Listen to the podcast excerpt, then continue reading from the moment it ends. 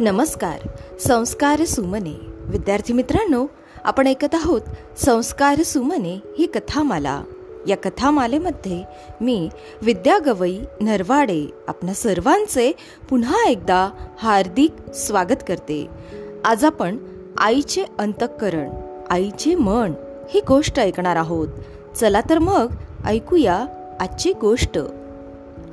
सम्राट अशोकाने कलिंगच्या युद्धात अपूर्व विजय मिळवला.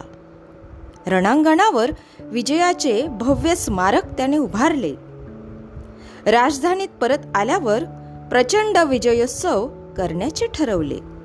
असा विजयोत्सव की सर्वजण नुसते पाहतच राहतील.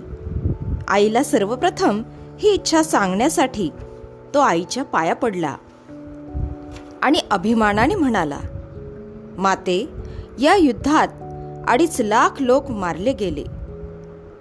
हा विजय फार महत्त्वपूर्ण आहे. त्यासाठी खूप मोठी किंमत मोजली आहे. आईने ते ऐकताच तिच्या डोळ्यातून अश्रूंचा पूर वाहू लागला. आईला तसे रडताना पाहून राजाने विचारले हे अश्रू आनंदाचे आहेत की दुःखाचे? दाटलेल्या गळ्याने स्पुंदत स्पुंदत आई म्हणाली बाळ त्या अडीच लाखात तू एक असतास तर माझी काय स्थिती झाली असती? याची तू कल्पनाही करू शकणार नाहीस. अडीच लाख सैनिकांच्या आई वडिलांवर काय बेतले असेल? दुःखाने त्यांची अंतकरणे किती विदीर्ण झाली असतील? हा रक्तरंजित विजय काय कामाचा? तू जर नीट विचार केला असतास तर एवढी हानी टाळली असती. किती अनर्थ वाचला असता.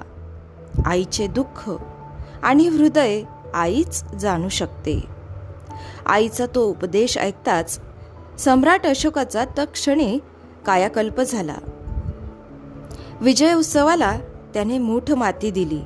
आपल्याकडून घडलेल्या पापापासून मुक्त होण्यासाठी गौतम तो गौतम बुद्धांच्या चरणी लीन झाला आणि त्याने संन्यास घेण्याचे ठरवले. विद्यार्थी मित्रांनो या ठिकाणी आपण थांबूया. उद्या पुन्हा भेटू एका नवीन गोष्टीसह. तोपर्यंत सुरक्षित रहा आणि मास्क लावा. धन्यवाद.